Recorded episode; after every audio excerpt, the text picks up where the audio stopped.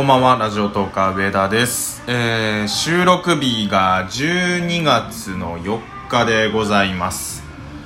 だいぶ空いてしまいましたね。この1週間11月30日が、紅白トークの応募締め切りということで、私も応募してましたんで、ちょっとライブの方に力を入れてて収録がずっとできてませんでした。で、次の日12月1日に、ユニゼロの収録配信があって、じゃあ12月2日3日撮ればよかったじゃないかっていう話なんですけれども、なんかね、やっぱりフォロワー200人企画と、あとその紅白トークに向けてのライブ配信をずっとしてたせいか、なんか一気に疲れちゃって、仕事が忙しくなってきたってのもあったんですけど、すいませんね、毎回最初言い訳からスタートする配信で。で、約1週間ぶりの収録ということでお待たせしました。ちょっとお便りも溜まってるんで随時読んでいこうと思ってるんですけれども、そうね、その前にライブと収録の今のところの僕の気分だけ言っとこうかな。一番楽しいのはライブです、今のところね。それを収録で言うなよって話なんですけど、コメントがたくさん来るライブが一番楽しいですね。で、次に楽しいのが収録で、一番楽しくないのはコメントが全然来ないライブということで、収録はいつもこう安心感があって、やっぱり収録もいいなと思いながら、話していこうと思います。今日はさ、休み明け一発目、何の話をするんでしょうか。多分もうテーマ書いてあるから分かってると思うんですけれども、一応久しぶりですがタイトルコールしましょう。なんかちょっと久しぶりで緊張しますが、ラジオトーカー上田の夜中に笑ってほしいラジオ。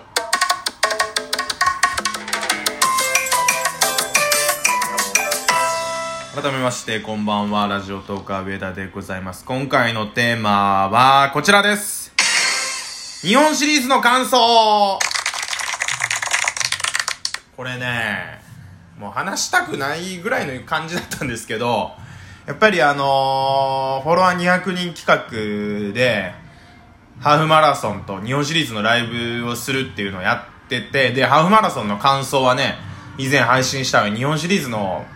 感想配信しないっていうのはやっぱりちょっとなんかバランス的にも良くないのかなっていうので話したいと思います。遡ることも2週間ぐらい前ですか、僕の応援している読売ジャイアンツ、巨人ですねとソフトバンクの日本シリーズ、久しぶりじゃないですか、首位同士の決戦ということで。そうでもないのかな、久しぶりでもないのか分かんないですけど、で僕は巨人を応援してたんですけど、でそう、しかも2戦目のチケットも持っててね、2戦目6戦目のチケットを2つ持ってたんですけど、昨年同様の4連敗ということで、6戦目のチケットに関してはもう払い戻されたっていうことなんですけれども、なんかね、見せ場を作れなかったっていうか、短期決戦の戦い方を熟知しているソフトバンクの工藤監督が言ってたのは、勢いをやっぱりつかせるまでにもうその短期決戦を終わらせてしまうっていう、そういう戦い方が理想っていう風におっしゃられてたんですけど、まさにその通りやったなと思いますね。もうちょっとね、僕も久しぶりなんでほんまはもうちょっとこれ話早めにしたかったんで、もう皆さんも忘れてるかもしれませんが、4戦の結果をまず言いましょう。1戦目5対1、2戦目13対2で、3戦目 4-0、4戦目 4-1 ということで、これ改めてざっくり見てみると、その2戦目か、2戦目の13点取られたっていうのは、満塁ホームランとか、もうゲーム自体ちょっと壊れてたから、点数がねかなり余計に入ってる部分もあると思いますんで、ちょっと度外視として、それを除けば取られた点数は1戦目3戦目4戦目5点4点4点っていうことで、まあ、ジャイアンツの投手陣はそれなりに頑張ってたんじゃないのかなっていうふうに僕は思います。まあ、大城のリードがとかね言われてましたけど、だいたいね打たれて負けるとキャッチャーのリードがよく言われがちなんですけど、ちょっとキャッチャーっていうのもね辛い職業ですよね本当に。で何がダメやったのかっていうと、やっぱり初戦1点2戦目2点3戦目0点4戦目1点ですから、4試合で4点しか取れてないんですよね。つまり1試合1点しか取れないっていう、そっちの方がちょっと深刻やったなっていう感じがしますね。ピッチャーに関しては、まあ、菅野をはじめ、まあ打たれてるピッチャーいっぱいいましたけど、まあ強いて言うなら戸郷をやっぱりちょっと後半戦調子が悪くなってきてたのと、リリーフに不安が開幕当初に残ってたっていうのがあって、後ろに回した関係で2戦目ね今村でボコボコいって、その後戸郷が2番手で出てくるみたいな、まあ1戦目も2番手だったと思うんですけど、やっぱり戸郷をね先発で使えたらもうちょっと違ったのかなっていう、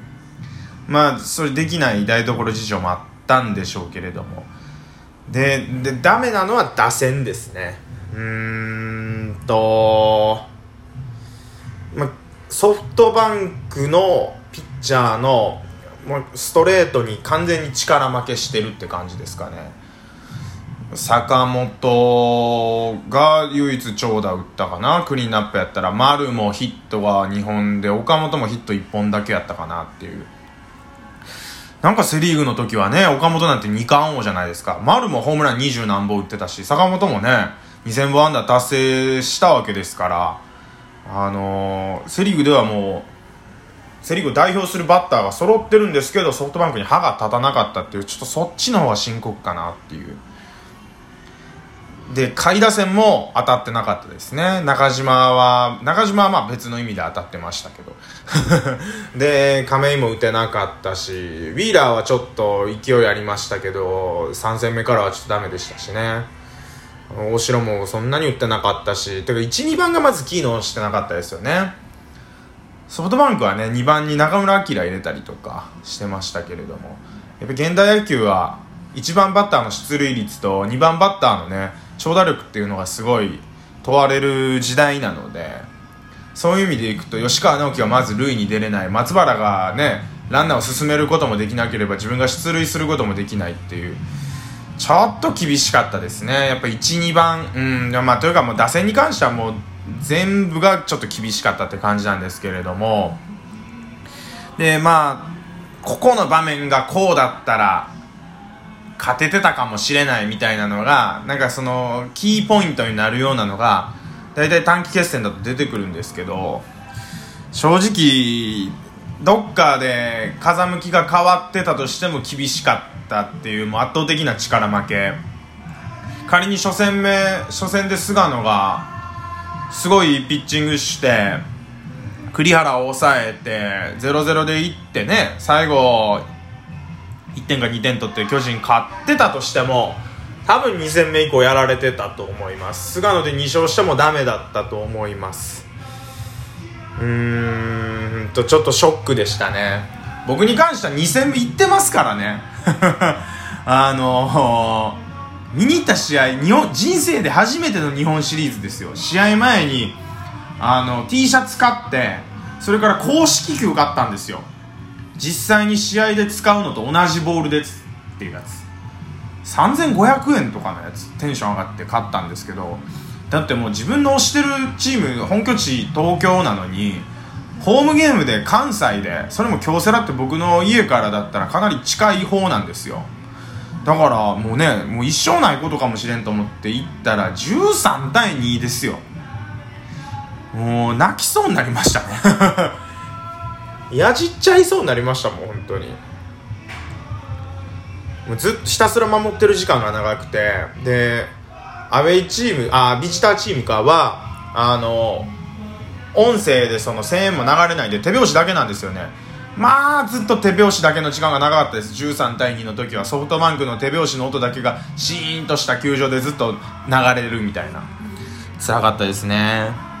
まあそういう試合も見た中で、4連敗をした巨人はっていうか、まあセリーグはなんとかね来年一矢報いてほしいなって、まあこれを機に1リーグ制にした方がいい、3リーグ制にした方がいい、なんか編成をいろいろ変えた方がいいとか DH をどうのこうのとかありますけど、かつて長嶋王がいた時の巨人は V9 って言って日本一9回ね連続で取った時代もありましたけど、今パリーグがこうやって来てるわけじゃないですか。で西武黄金期とかもありましたし、その時代っていうのあると思うんで、なんとかねこっからセリーグの巻き返しに期待したいですね。この1年間、今週のセリーグっていう企画で、まあ、今週のって言っても毎週できてたわけではないんですけれども、この番組でもずっとセリーグを応援してきました。まあ主に巨人だったんですけれども、来年こそはねもうここ10年で1勝しかしてできてないセリーグ日本シリーズをね、なんとかもうもし巨人じゃなかったとしてもセリーグのチームを全力で応援したいと私はそう思ってます。DH がなかった方が良かったかなやっぱりでももうねそういう問題でもなかったもんね。でスパイネがレフト守ってても一緒やもんね乾杯です。いや本当に最後にちゃんと言えてませんでしたが、ソフトバンクの、ホークスの選手の皆さん、そして応援してたファンの皆さん、おめでとうございました。以上ラジオトーカー上田でございました。復帰一発目がいきなり野球の話で、野球わからない方次以降ねまた全然違う話もすると思いますんでよろしくお願いします。以上です。